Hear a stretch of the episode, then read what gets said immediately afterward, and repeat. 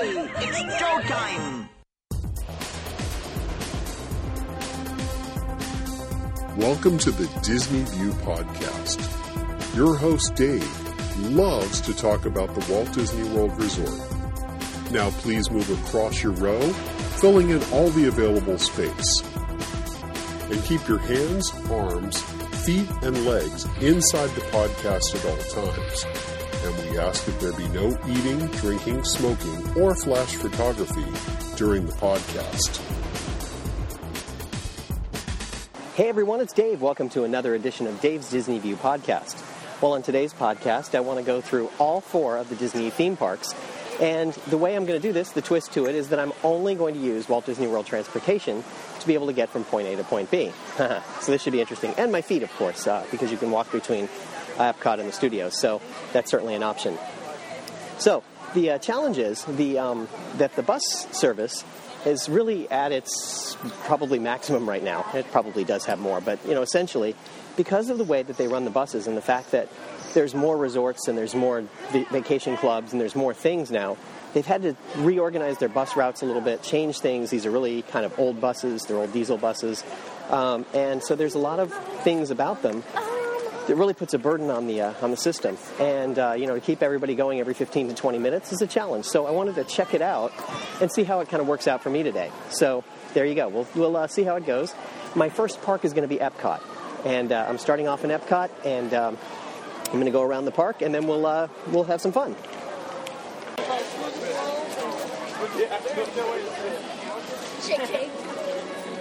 So I, am uh, over in Epcot today, and most of the turnstiles are actually the uh, the new My Magic uh, turnstiles.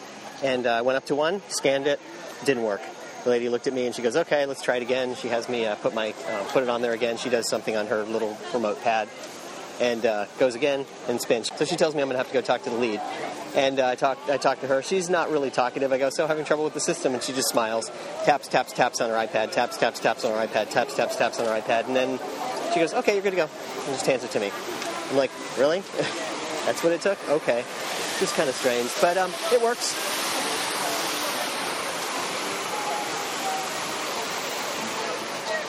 So I'm down here by Spaceship Earth, and this area is fairly crowded. Uh, there's a lot of people coming and going into the park. Uh, so I'm going to head over and uh, head to a further part of the park uh, first, and then work my way backward. Sorry, excuse me, guys.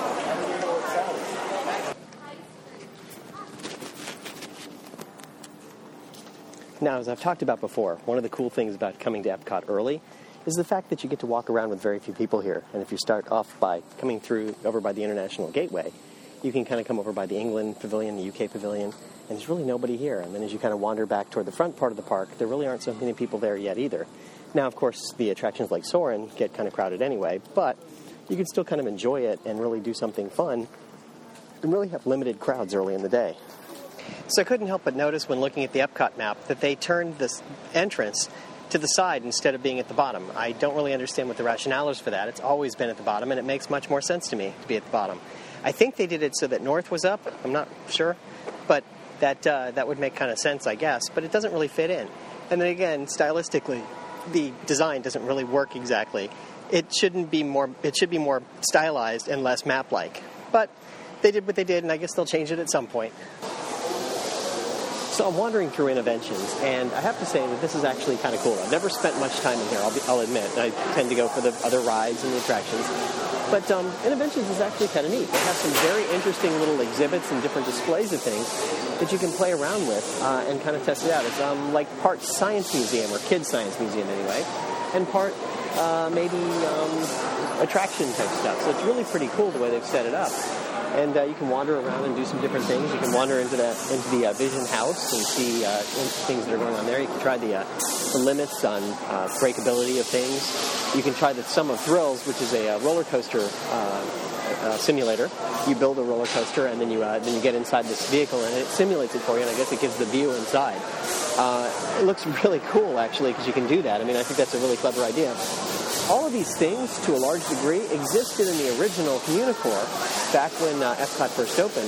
It's just that they've changed over things have changed so much over the years that you uh, you really don't have that reference point to it anymore. But he had a roller coaster simulator. It was a two-dimensional roller coaster sim- simulator. You'd put together a, uh, a bunch of track, and then it would uh, it would simulate it in two dimensions. And you look at the you look at it, and it would show you the viewpoint from from 2D, but you didn't have the uh, 3D viewpoint to look at. So it's really pretty cool.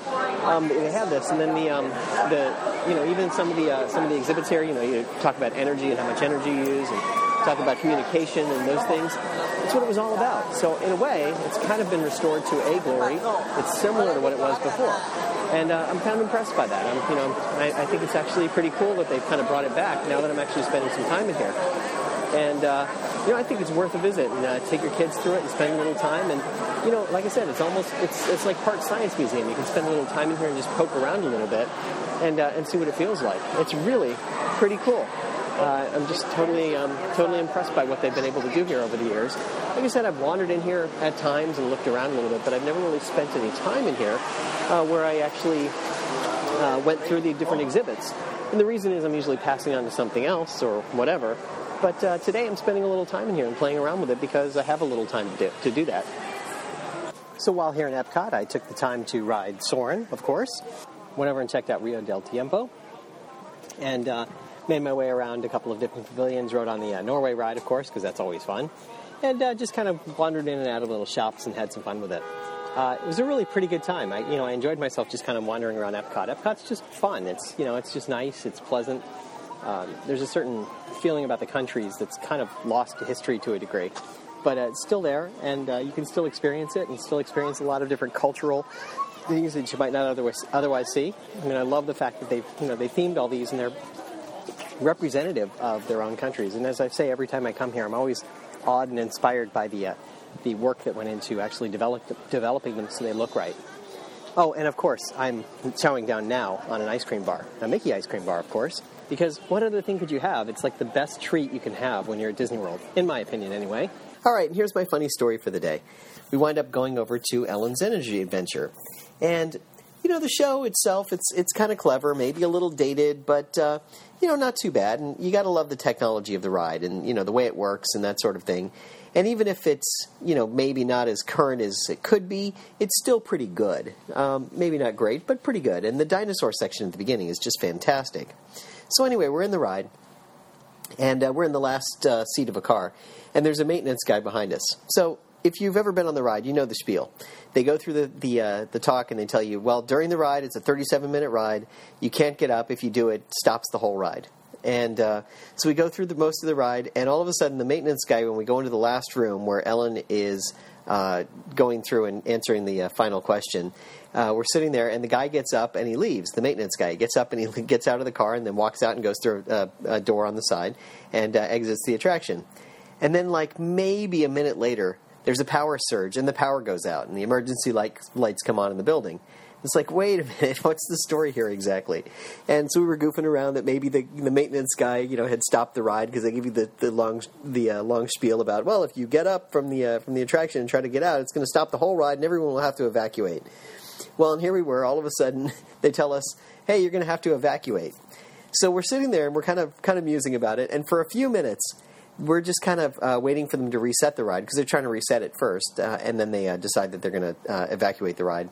But uh, it actually turns out that the power surge did uh, shut off the power to the ride, and they had to to reset it, and it was going to take a while to come back up. So we did wind up exiting the ride, but not before they started re-showing the video. The part of the power had come back on, and the video itself had come ba- had, had come back. And this was the end part where Ellen is um, talking about petroleum and whatever.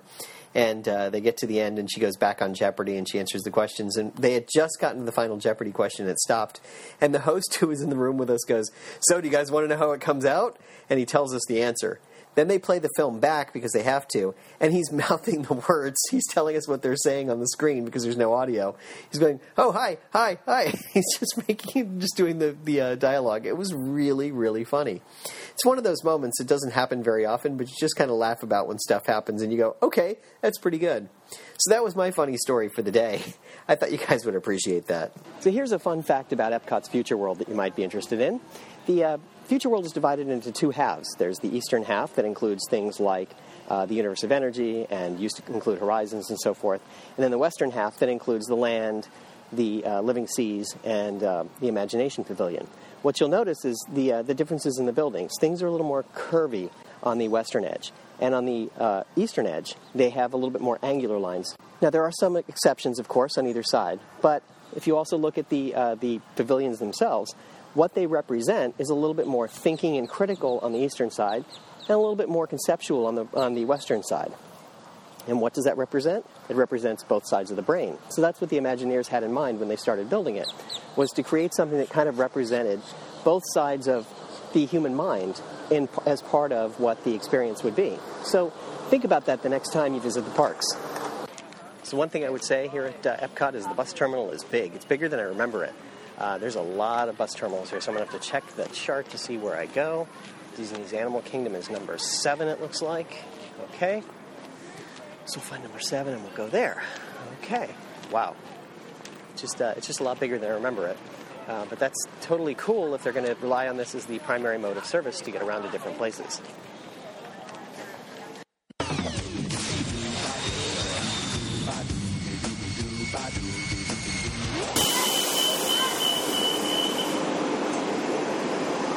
Okay, so that wasn't all bad. The wait time for the bus was about 11 minutes, and then the ride over was about 15 minutes. So uh, that wasn't that wasn't a bad wait at all. Uh, I do notice a lot of the uh, bus routes are under construction. They're still doing a lot of work on a lot of stuff, so there's still things happening here. Um, and something I've heard around is that uh, they're starting to buy up uh, municipal buses uh, as quickly as they can to make sure that they keep their fleet in operation. So um, interesting how Disney has uh, has taken an approach to this to making sure that the buses become the primary source of transportation, the primary mode to get around through everywhere, and uh, make sure that everything stays and remains running. And one of the fun shows to see is Finding Nemo the musical. So I want to sit in and watch that show today.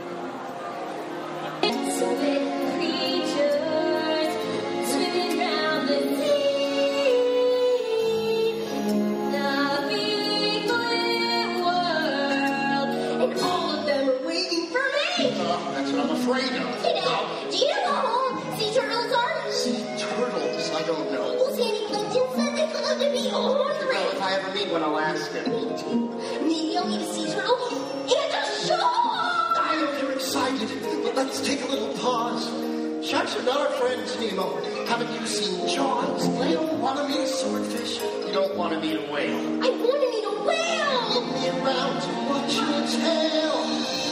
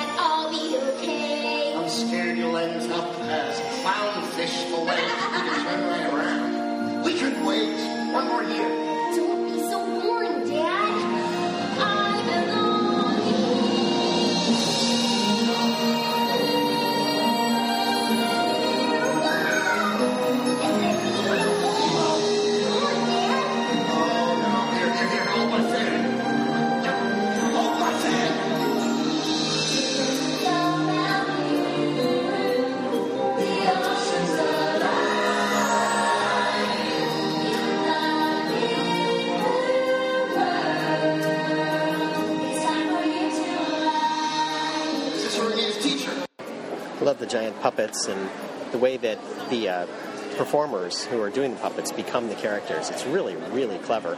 If you've never seen the show, I highly recommend it. It's worth sitting in on and just watching. Uh, I think it's my second favorite show in the Animal Kingdom behind the Festival of the Lion King, which I also love. Uh, so I would, I would recommend you check them both out if you're ever over here. That was really fun seeing the uh, Festival of the Lion King. now the uh, the next big thing is they're moving the Festival of the Lion King over to uh, Africa, and uh, that'll be happening over the next few, I guess, months, maybe within the next year or so. Uh, th- they've already started construction on an area that's right behind where the uh, Tusker House is in Africa, and they'll be putting the uh, Festival of the Lion King over there. Whole new show with an enclosed building. Now, like I've talked about before on this podcast, the uh, show building that they had created for the Festival of the Lion King was still a temporary show building. Uh, they hadn't intended to keep the Festival of the Lion King there. So remember some of the stories that Disney is, that, we, that we've talked about with Disney having thought about different uh, elements to put in uh, in the uh, animal kingdom.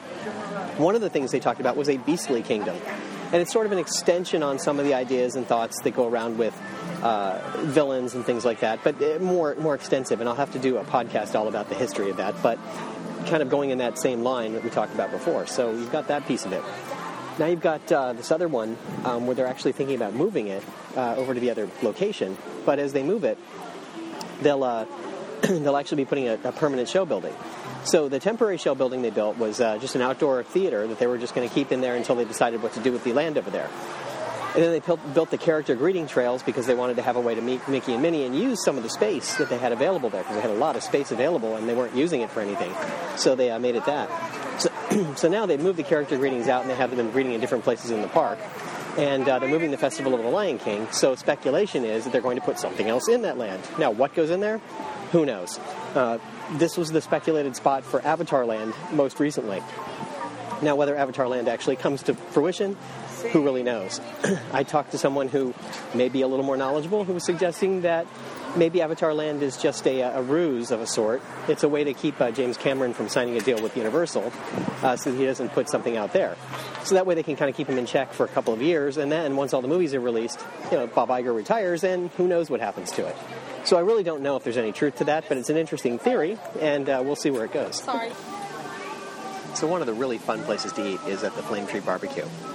Um, there's just something. The food is actually really good. It smells good. And it's pretty tasty. And then uh, what you got to love about it is the fact that you can sit out over the water. It's sort of an oasis in a way, where you're away from the beaten path. You go to the, one of the farther tables, or the farther pavilions. You can really kind of kick back and relax and enjoy it.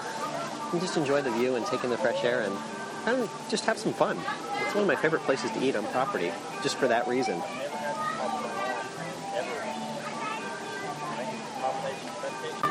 Now, the, for those of you who know me, you know that I'm a fan of like everyday magic instead of limited time magic. So, I'm sitting here eating and I'm enjoying myself, and all of a sudden, one of the cast members walks up to a table sitting next to me, and there's a young boy sitting at the table. She goes, I understand it's your birthday. I just wanted to wish you a happy birthday. And she gives him a little cupcake and a little card. And it was just very sweet. And it was just one of those moments. And he's beaming from ear to ear. He's just grinning. And the mom was really happy, and the dad was really happy. And it's just one of those moments that you think to yourself, now that's what magic is really all about right there. It was an unexpected surprise that he got to enjoy, and he'll remember it and he'll tell his friends, and that's where it builds. That's how Disney really builds that specter and really becomes something greater than just a theme park. So I'm leaving the Animal Kingdom now, and my next stop is going to be the Magic Kingdom. I'm going to do it in that order. So, Magic Kingdom, here I come. Okay, so the bus terminal here at the uh, Animal Kingdom is fairly big. Um, it's off to the side, and uh, so let's see where we need to go to be able to get to the Magic Kingdom. Let's see what's what it says. Okay, so we got the All Star Sports Resorts, Did you do Epcot. Okay, Ticket and Transportation Center, Gateway to the Magic Kingdom. All right, so we could get there. Let's see what else we could do. Okay, so I could take the um, 14 bus and get to the Ticket and Transportation Center, which would then mean I have to get from the Ticket and Transportation Center to the uh, Magic Kingdom. So I'll have to take the monorail, or um, maybe I could take a bus from there, or the or the uh, ferry.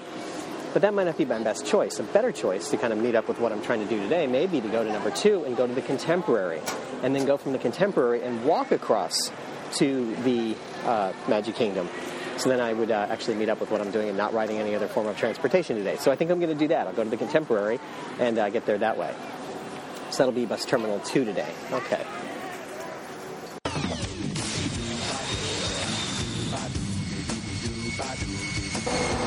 Well, as luck would have it, the bus was waiting for me when I walked up, so no no issues there. I'm able to easily get over to the uh, Contemporary Resort and uh, be able to get back to walk over to the Magic Kingdom.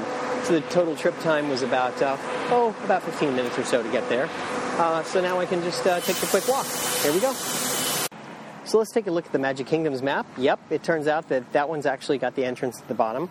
But again, the stylization is kind of missing. I know they go through cycles when once in a while it's a little more stylized and once in a while it's a little more map like. Right now it's a little more map like. And it's a little disappointing because it's a little harder to follow. It's a little harder to figure out where you want to go. I thought their stylization was one of the coolest things that they did, where they actually put the maps together and they kind of show you different points of interest. And it's laid out in a nice, easy to follow format. Sometimes it's even color coded to make it really easy to say, hey, I'm here, I want to get to here. It just doesn't feel that way with the current maps. And I'm kind of a little disappointed by that. But I guess it is what it is, and they'll have new maps that come out again probably next year anyway. They have them about once a year or so that they modify them. So, of course, as I was wandering around the Magic Kingdom, I had to stop in the Emporium.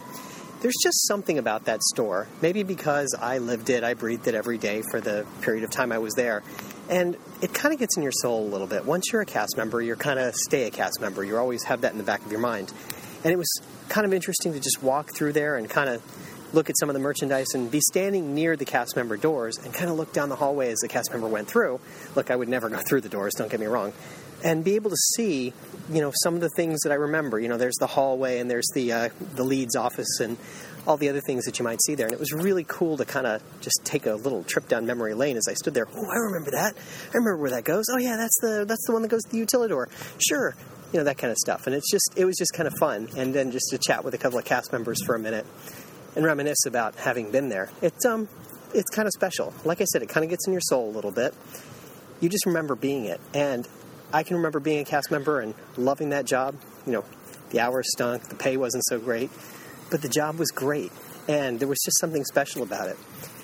And there are times that I really miss it. Now, I don't want to go back and do it again right now, but there are times when I sit there and think about it and go, "Wow, I remember what that was like. I remember everything about it." And uh, it just kind of, you know, it's funny because it, it's part of who you are. When you make the decision to be a cast member, it kind of sticks with you. It's really interesting. I don't know, I can't even explain it. It was just kind of sort of a little trip there where I was like, that's really cool. Okay, I admit it's very subtle, but I did notice that the background music on Main Street has changed a little bit. It's a little more peppy or jazzy or something like that. It's not quite the same music they were playing all the time. It's just a little bit different, and uh, it's it's noticeable to me because I worked in the Emporium for a while, and you get to know all the Main Street music pretty well because it just plays over and over and over. But it's just a little bit different. It's pretty much the same uh, same songs, just different orchestrations on the songs, the way they've set them up. So.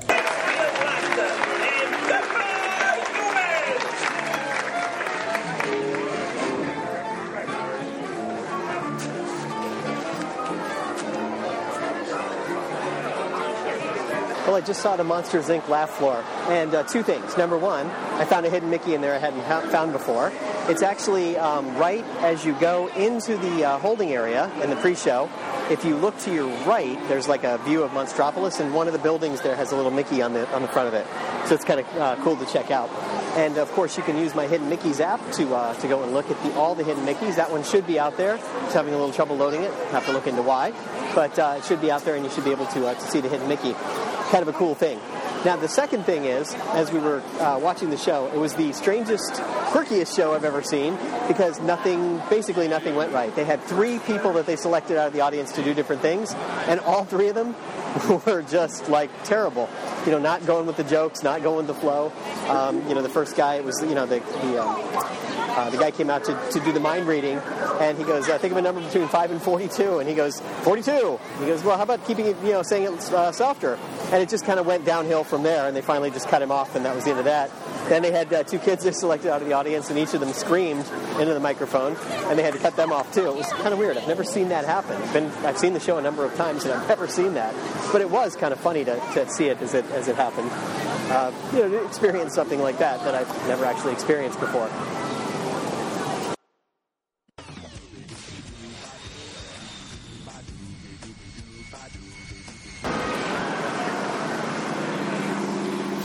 So wouldn't you know, luck was on my side a second time. Uh, I was actually coming out of the uh, uh, Magic Kingdom and was walking down to the area where they have the buses there and saw that they have a bus right to Hollywood Studios and the bus was just pulling around the corner. I could see it and I'm like, perfect! So I just jumped in line and it was off. So I had to wait maybe, you know, like 30 seconds, a minute, whatever. And it's a relatively short trip from the Magic Kingdom to the Hollywood Studios, just a few minutes. So now I'm over at the Hollywood Studios to finish out my uh, my four park adventure.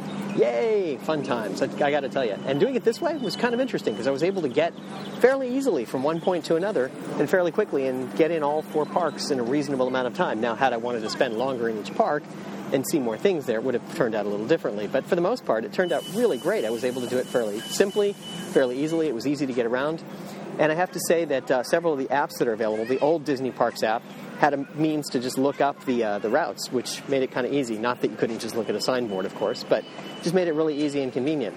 Now there are also a couple of other, apps that are out there that are not Disney uh, sponsored apps that I think actually do a better job of keeping track of the same information. It's a little more convenient. Disney's is more about the marketing pitch instead of being just about the information, whereas some of these other sites, um, they do a little bit more informational based. So, you know, it's really up to you which one you prefer to use, but that was just my preference as I looked at it. I was like, oh, that's a little better. I think I'll use that one. Um, but pretty cool, so I'm here. I'm at the uh, Hollywood Studios. Now, today happens to be Star Wars weekend, and you've heard about the uh, Star Wars weekend on a previous podcast. Uh, so today I'll just be filling in part of my four park four park adventure.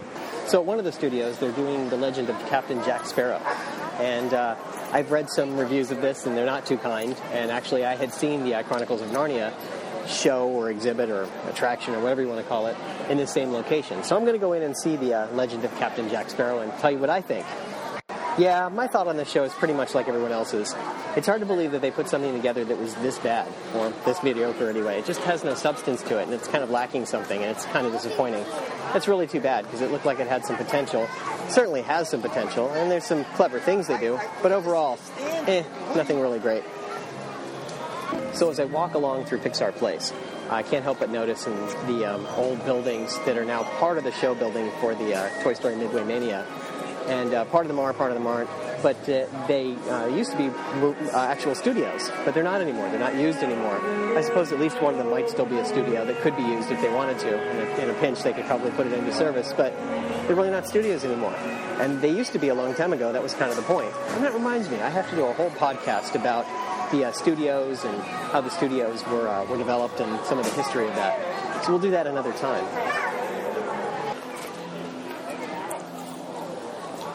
I always love going into One Man's Dream and spending a little time in there. It's worth a few minutes of your time just to spend in there. The more time you spend, the more treasures you uncover. Of course, there's the standing displays where there's some history things from Epcot and some old anim- audio animatronics and the old board they used to use to program. But there's always a rotating series of different things that show up in there. And those things will represent all kinds of different uh, pieces of Disney history. Uh, I've seen a lot of different things in there over the years. Most recently, there's a diorama of Granny's Little Cottage that Walt Disney constructed himself. And it's actually the the thing about that is it really inspired Disney on how he wanted to do three dimensional storytelling. You know, you see these you see these you see kids all the time who make different uh, models of things. They make a diorama of something, and it's a three dimensional model of something that represents reality. So you can look at it from different angles and, and, view it that way. And Walt took that idea and expounded on it. He's like, look, if I could have people walking through it, what would it look like? If I have people walking around it, what would it look like? If I'm looking from this angle, what does it look like? If I'm looking from here, what does it look like? So he sculpted up a lot of things in 3D and then started working with them. And that was the genesis for what he started doing when he when he started developing Disneyland was to build these 3D models and representations so he would know what the viewpoint looked like late in his life, um, the Imagineers were working on uh, the Pirates of the Caribbean for Disneyland. And that was the last attraction that uh, Walt oversaw in its entirety through installation. And so, what had happened, uh, a bunch of the uh, guys had gotten together and they had come up with a, a, series of different vignettes they wanted to show, and they built up these 3D models. And then, what they did is they put Walt in a chair and they rolled him down as though he was on the boat looking at the model so he could see the same perspective that people on the boat might see and it made it kind of fun because that way you could really follow along and um, and see the whole story being told in that way. So it was really pretty neat, and when you see it uh, going that way, uh, you can kind of fit it together and understand the whole picture of how it works. So that's actually uh, that's one of those things that, that really kind of speaks to me when you see the, his original 3D concepts because it really does give you a picture of who he was and what he was trying to build one thing about Star Wars Weekend, if you do come out, it tends to get a little bit crowded. In fact, I had to wait in line in the actual queue for, for the Muppet Vision uh, show, which is kind of funny because they haven't used that queue in forever. Uh, so this is really cool because we get to go along and see all of the uh, the cool artwork that's uh, buried among all the pipes, and you can go along and have some fun as you're uh, as you're in the queue. So if you do happen to come here and get to see it, it's really pretty neat. They painted all the pipes and they've done some artwork up in it that's really worth seeing. Um, most people don't ever get to see that because they usually don't use the queue. It's a walk-on attraction. But today there's a little bit of a wait. Now, as you exit Muppet Vision, just look right, and you'll see uh, Phineas and Ferb doing a meet and greet out there. And you can see Ducky Momo and Perry the Platypus is hiding up in the, on the uh, woodwork up there. That's always kind of cute. It's fun to get your uh, picture taken with um, Phineas and Ferb. I know what we're going to do today.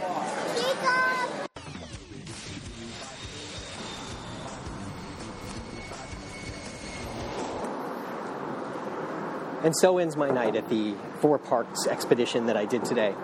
And I hope you enjoyed it. I hope you enjoyed coming along with me and going through the four parks. Now, I will tell you that uh, the order of the parks is entirely random. And there's a lot of factors that go into the randomness of it. What events do you want to see? If you want to catch an attraction that has a long wait time or you want to get a fast pass for it and come back later, you need to get there kind of early, especially for like Toy Story Midway Mania or Soarin'. Those uh, tend to fill up pretty quickly and you want to get to those early. That's why I picked uh, Epcot to go to first this time. Now, I didn't ride Toy Story Midway Mania this time, but then last time I was here, I rode it, uh, what was it, two or three times in a row? I can't remember now, because I got there when they opened and I was able to just cycle around a couple of times. So this time I changed it around and went in a different order. So it really depends on what you want to do and what things you want to see. Also, the park you end with is really dependent on what shows you want to see in the evening. You've got Fantasmic most times over at the Hollywood Studios, you've got Illuminations over at Epcot, and you've got uh, the Wishes fireworks show over at the uh, Magic Kingdom. Now, in this trip, I actually was here long enough that I saw Wishes the first night, saw Illuminations the second night, and then the third night I actually stayed around for the Hyperspace Hoopla. That's the Star Wars show. So that was my main reason for picking the studios as my uh, fourth park of the day. But you may have other reasons why you want to pick different parks. Remember, too, that the easiest one to get in and out of is the Animal Kingdom. Uh, while there are a couple of attractions like Expedition Everest that tend to fill up a little more quickly and they're harder to ride on. So people generally tend to get there kind of early, and the park closes early, so it's a lot easier to kind of get in and out of there in the middle of the day. So you don't necessarily want to do that one first, but you could if you want to. So it's really up to you. Uh, you know, the order is really something that you may like, uh, the, the parks you want to see. Pick the things that you want to do, and then head to those things first and make sure you get them in. And that's really what it's all about. Well, now that I've completed my adventure, I'm actually walking back to Epcot from the studios, and I'll cut through the Epcot uh, grounds, and then I'll go out to the car, which is in the main parking lot, and I'll head out. So that's it. Well, I hope you enjoyed my podcast this week. And remember, as always, if we can dream it, we can do it. Bye now. Show number 146. Thank you for tuning in to the Disney View podcast. Now, please exit the moving podcast. The walkway is moving at the same speed as your podcast. Kindly take small children by the hand and watch your head and step. If you have questions, thoughts, or would just like to ask Dave a question, please send an email to davesdisneyview at gmail.com. You can always find Dave's Disney View on Facebook, Twitter, and Pinterest. Show notes for this podcast can be found on DisneyWorldPodcast.net. Original music you hear in this podcast is courtesy of Sound A Music. You'll find a link to the latest Disney related autism awareness event on the show notes page. We also encourage you to check out Dave's iPhone apps. There are a couple of Disney related apps, including a Hidden Mickey's app and a pin trading app.